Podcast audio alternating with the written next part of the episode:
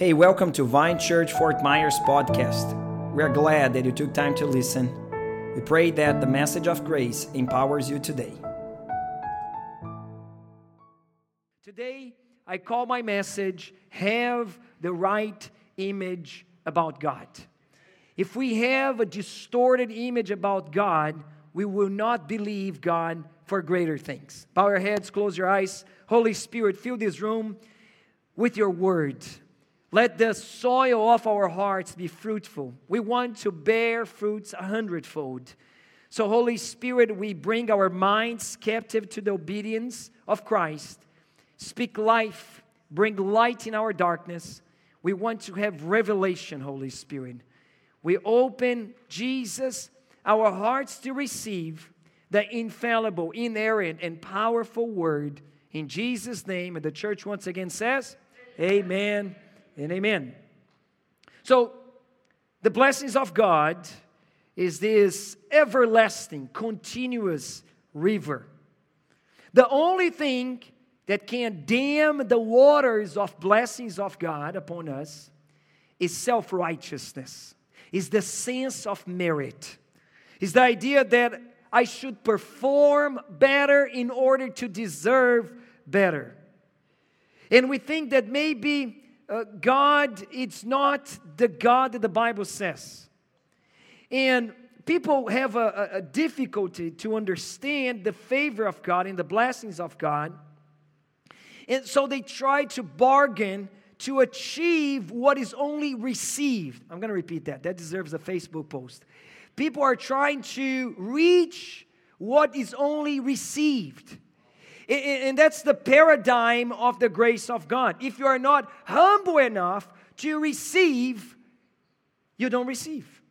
No, no, but I have to do, I have to perform, I have to, to pray, I have to fast, I have to, to have this appearance, the religiosity appearance, in order to achieve.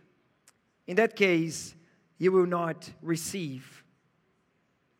So that's why God doesn't give us when we're trying so much to achieve His favor.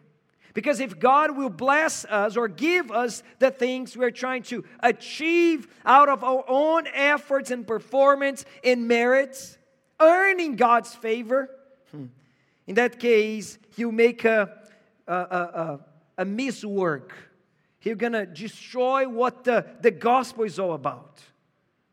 Romans 8 39. Height depth, anything else in all creation, it's able, are able to separate us from the love of God in Christ Jesus our Lord. So our God is not a disgruntled father that is displeased to receive his prodigal son back. God is not a grumpy father who is very upset to have to receive his rebellious son in home. Oh, I know he made such a mess, and now, for the sake of the name of the family, I have to receive this horrible son back. God is not like this. He's not like a wife that is charging very expensive forgiveness for her husband after a mistake. Yeah, you know, I'm forgiving you, but I'm not forgetting. Just to you know this very well. I forgive you, but uh, don't, don't get so comfortable about it. And I counsel couples so much, so many times that they come to the room and you say, I, I tell the sister, look, sister, you, you have to forgive your husband.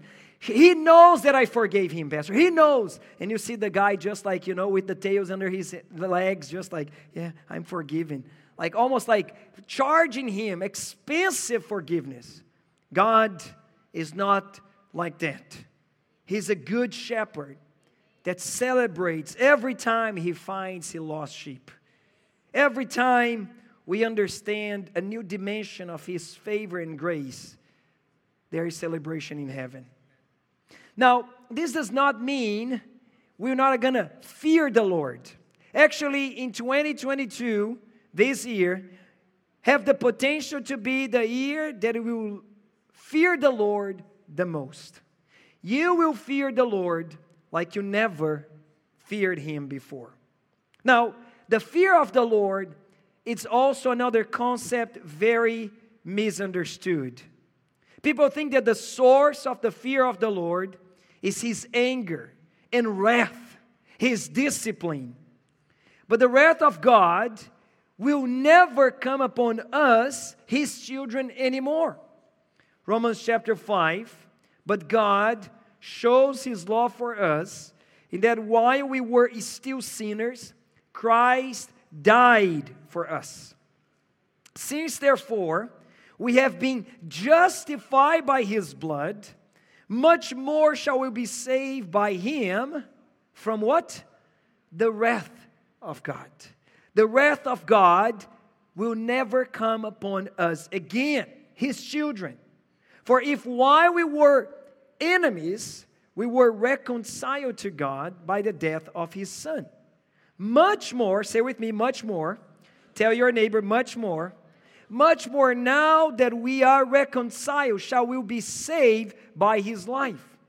More than that, we also rejoice in God through our Lord Jesus Christ, through whom we have now received reconciliation. Say reconciliation. So, Pastor, if the wrath and the discipline of God is not the source, the way we're to fear Him, because how, how we're to even have this concept, this idea so important in the Bible of fearing the Lord through His accelerated blessings, through His undeserving blessings. His grace that is overflowing and abounding upon us. That's how we're going to fear the Lord. Let me explain this. 1 Corinthians chapter 2. Apostle Paul writes, And I, when I came to you, Corinthians, did not come proclaiming to you the testimony of God with lofty speech or wisdom. I decided to know nothing among you except Jesus Christ and Him crucified. So Paul was saying, Look, all the blessings, all the favor, all the salvation provided to the one who believes, regardless if it is a Jew or Gentile, it was not wisdom, it was not just a lofty speech. I was not trying to convince you just with positive. Uh, kind of like uh, uh, uh, public speaker speech. No, no, no. It is the truth. I'm, I'm giving my life for this truth. I was not trying to convince you to accept me with this amazing, positive, encouraging message of the gospel. No. Verse 3 And I was with you in weakness and in fear and much trembling. Mm. My speech and my message were not in plausible words of wisdom, but in demonstration of the Spirit and of power, so that your faith might not rest in the wisdom of man, but in the power of God. Now, Paul is saying that he's so amazed, he's so astonished that the unbelievable grace of God, unbelievable, believable, great message of the gospel was now given freely to the dirty pagan barbarians, Gentiles. And Paul was in, he was puzzled, he was amazed. That's why he says, I was in fear and trembling giving you guys this message. That is a figure of speech in the Hebrew language. Paul was just amazed. So, not that he was afraid or he had fright in preaching the gospel. No, no, no. To understand this better, let's go to Jeremiah chapter 33, verse 8. The prophet said, The Lord in his mouth, I will cleanse them from all the guilt and their sins against me and I'll forgive all the guilt of their sin and rebellion against me. What, what, what, what is this? This is a prelude. This is a, this is a, a, a, a trailer, a teaser of the new covenant, of the message of the gospel. Verse 9, and in this city, the prophet keeps saying, shall be to me a name of joy, a praise and a glory before all, before all the nations of the earth, who shall hear of all the good that I do for them.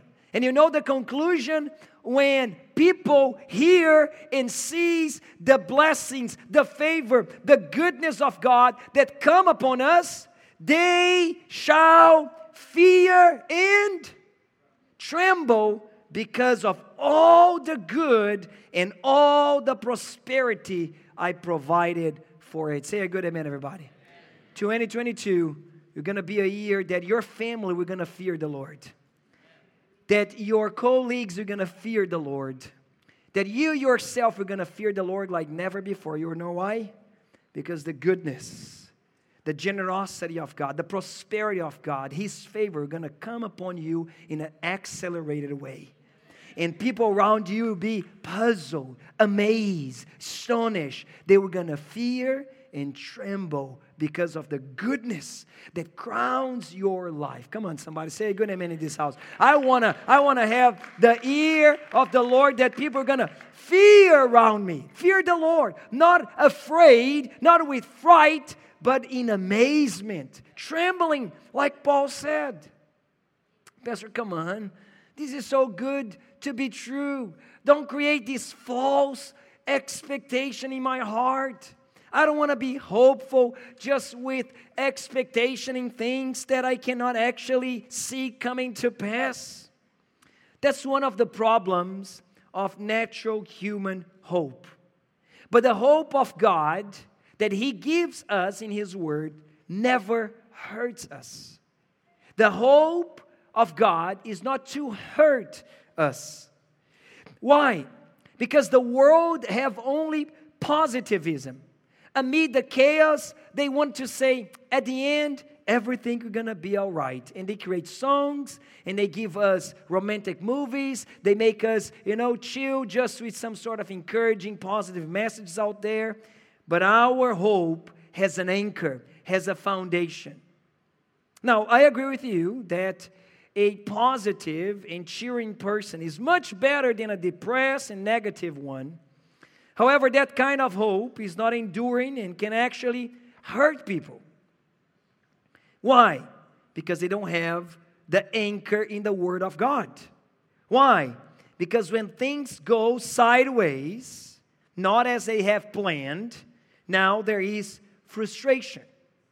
Romans chapter 5 tells us, therefore, since we have been justified by faith, we have peace with God through our Lord Jesus Christ. Through him, we have also obtained access by faith into his grace. Say with me, access. Come on, everybody say access by faith into his grace. So that's the order. Don't never miss the way to access favor, grace is by faith, in which we stand and we rejoice in hope. Say, I rejoice in hope of the glory of God. Now, I'm, I'm speaking about this hope, this holy expectation for greater things, accelerated blessings in 2022, not to give you a false hope, a shaky, uh, un- unsustainable expectation.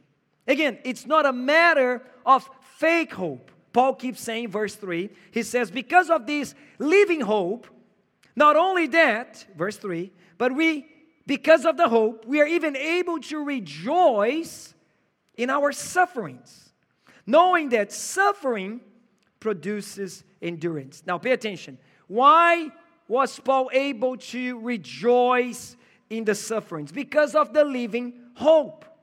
Now, again, not that he's having this fake smile in the middle of the suffering. What Paul is doing here, the word rejoice, will be better translated as bragging. I'm mocking on, I'm joking over the sufferings. Why? Because at the end, since I believe in the word of God and his promises, indeed, everything is going to be all right. It's not again a fake, pretentious, wishing hope. It is a true, founded in the Word, the true, truthful Word of God.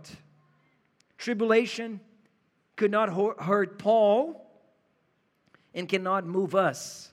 Verse 4 And endurance produces character, and character produces hope. You see, the cycle closes itself in hope. And hope does not put us to shame because God's love has been poured into our hearts through the Holy Spirit who has been given to us. Now, people read verse 5, as I had read in the past, as I can love my brothers because Jesus gave his love into my heart, so I can endure my annoying, boring brother and sister. Uh, it's, a, it's a way to read, but that's not the text is saying. The text is saying that I can keep hoping and believing because God so loved me and have proved his love to me that he dare, pay attention, he dare to give me a very big down payment to guarantee that one day everything is going to be all right. The down payment is his Holy Spirit. The dwelling of his spirit within my spirit is the guarantee that he really loves me that He really cares for me, that He really works in my life. Paul was conscious of the love of God for him, so he could make fun of the tribulation. Paul had the seal of the Spirit as the guarantee of that love, the love of God for him. So, despite of the momentary tribulation, which again, why we are in this world, we are subjected to pass through, we can always expect better things to come, greater things to come. We have a living hope, we have the true hope. So, tribulation creates an experience with love, with the love of God. I can say this uh, almost like a pro because in 2016, when my little one went to heaven, the love of God for me and my family, my boys and my wife, was not just this theological concept. I dare to say that I was able even to smell the love of God through the prayers of brothers and sisters. I could sleep and wake up in another day with sane mind after having a little one going to heaven early, only because of the love of God.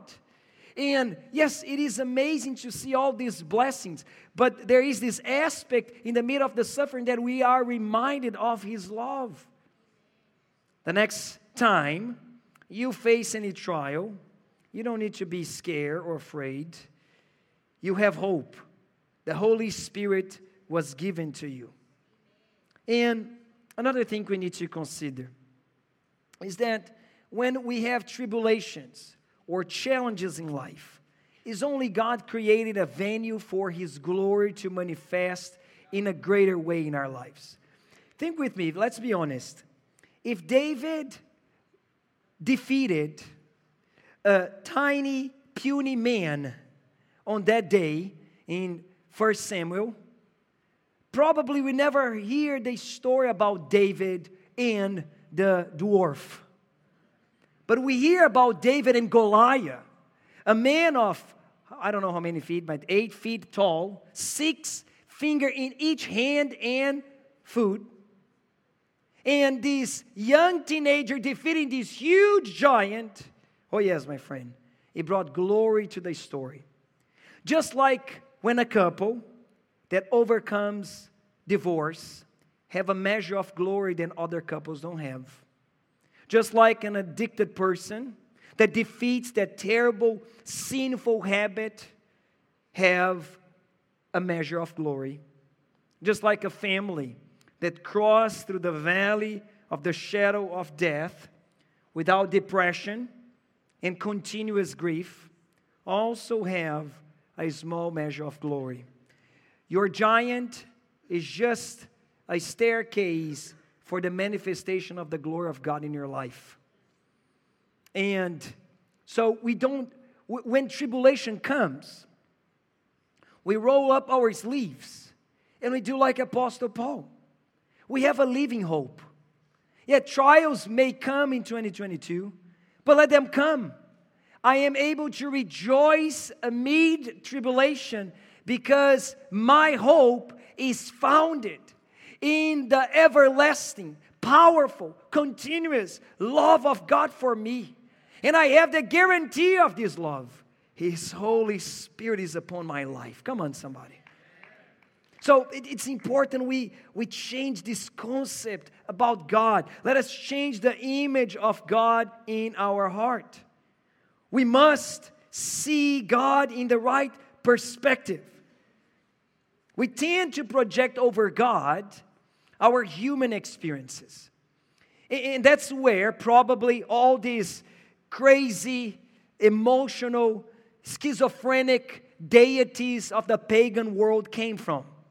It's just a projection of human struggles in family, in, in, in business, in life. And they created these crazy emotional gods, lower G gods, deities, to express their own image.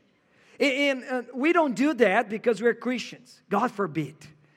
But unfortunately, we keep still projecting in God this weird, uh, schizophrenic, uh, up and down emotional expectation in God. As God will change His love for us based on how we feel about Him. Proverbs 10 22. The blessing of the Lord makes rich, and these blessings the blessing of God, He adds no sorrow with it. Say amen. Yes, I'm speaking to you, married couple, that says, Yeah, Pastor, I got married in the church, and as God gave me this wife, what a blessing. And He roll up your eyes. Yeah, but uh, let me remind something the blessings of God does not add sorrow. Say amen, everybody. So this building is a blessing. Say amen again. And will not add to our church any sorrow. Hallelujah. I believe that. I, I, I have nothing to do with this, this agreement with Southside. It's just a blessing, pure, simple, for the rejoicing of our hearts. The Amplified version of the same verse says, The blessings, the blessing of the Lord brings true riches and he adds no sorrow to it, for it comes as a blessing from God. It's almost like repetitive, right? So if it is a blessing, it's not supposed to hurt you. So if you got these six kids, it's for your rejoicing. I have like this is this is the blessing of God if you have this wife, if you have this husband, if you have such a huge building, it is a challenge. We got inside of the promised land, but whenever we step in the promised land, there's this big food giant waiting for us to war to conquer that land. Whatever, let them come. I'm gonna rejoice in our sufferings. Are you guys with me? I'm going to mock on our sufferings. I'm going to mock on our tribulation. I'm going to have fun during the journey. We're not going to be afraid. That's the right image I have about my God. Now, when people, the people of God, was on the verge to enter the promised land, leaving Egypt, they were afraid that maybe the land, the promise, the word of God, the blessings of God were not as good as God has said. And they made something. Deuteronomy chapter 1. Then all of you came near me, this is God saying, and said, Let us, this is Moses, sorry, let us send men before us that they may explore the land for us and bring us word again of the way by which we must go up and the cities into which we shall come. The thing seemed good to me, this is Moses saying, and I took 12 men from you, one man from each tribe. Now, maybe you never read this in your Bible, but this clarifies a lot about the 12 spies that came to the promised land. It seems very clear in Deuteronomy that that was not God's plan. That was the people's plan, and they convinced Moses to do that. Because God had already said the promised land is a blessing that will not add to you any hurt, any sorrow. Are you guys with me? So I know we read, you know, in the previous book in, in Numbers that the Lord spoke to Moses. But this is another Hebrew speech, uh, uh, language, speech, figure of speech. It's just whatever Moses led the people was counted as a divine direction. So the promise was given, the blessings were provided, but the people did not enter the land. We know the story. They spies instead of encourage people, they were afraid. They saw the blessing and they said, Really, God? That's the kind of blessing you give us? Look, these huge giants. They have wall cities. That's not a blessing. We're going to die in the hands of these guys. And I know some of you guys are looking to our giant now. Look the size of this giant. Come on. And you're wondering, really, God? Only the AC? Would you not give us fixed tiles before? And, and now you, are, you, have, you, you have the chance to stumble in the same mistake. The people did not enter the land because, not because of sin or disobedience of the law, but because, like Hebrews chapter 3, verse 19 tr- tells us, because they have a heart of unbelief, because they could not believe. Their lack of faith, it's explained in Deuteronomy. It says, verse 27, and you murmured in your tents and said, Because the Lord hated us, he has brought us out of the land of Egypt to give us into the hand of the Amorites to destroy us. Did, did you hear right? So God have given them the promised land, but instead of taking as a blessing, how did the Israelites got the blessing? God gave that to destroy us. Yes. I heard this sometimes from couples, from kids. I don't know why I was born in this family, Pastor. They want to destroy my life. Really? No. God gave you these parents because they are the perfect parents for you, so rebellious and hard headed. You need this kind of parents. They are a blessing. They are not here to destroy you. But how many have this wrong image about God that even in the midst of the blessings are expecting to be destroyed? Now, what a difference when we hear Caleb and Joshua in Numbers chapter 14, verse 9. They said, Only do not rebel against the Lord, and do not fear the people of the land, for they are bread for us.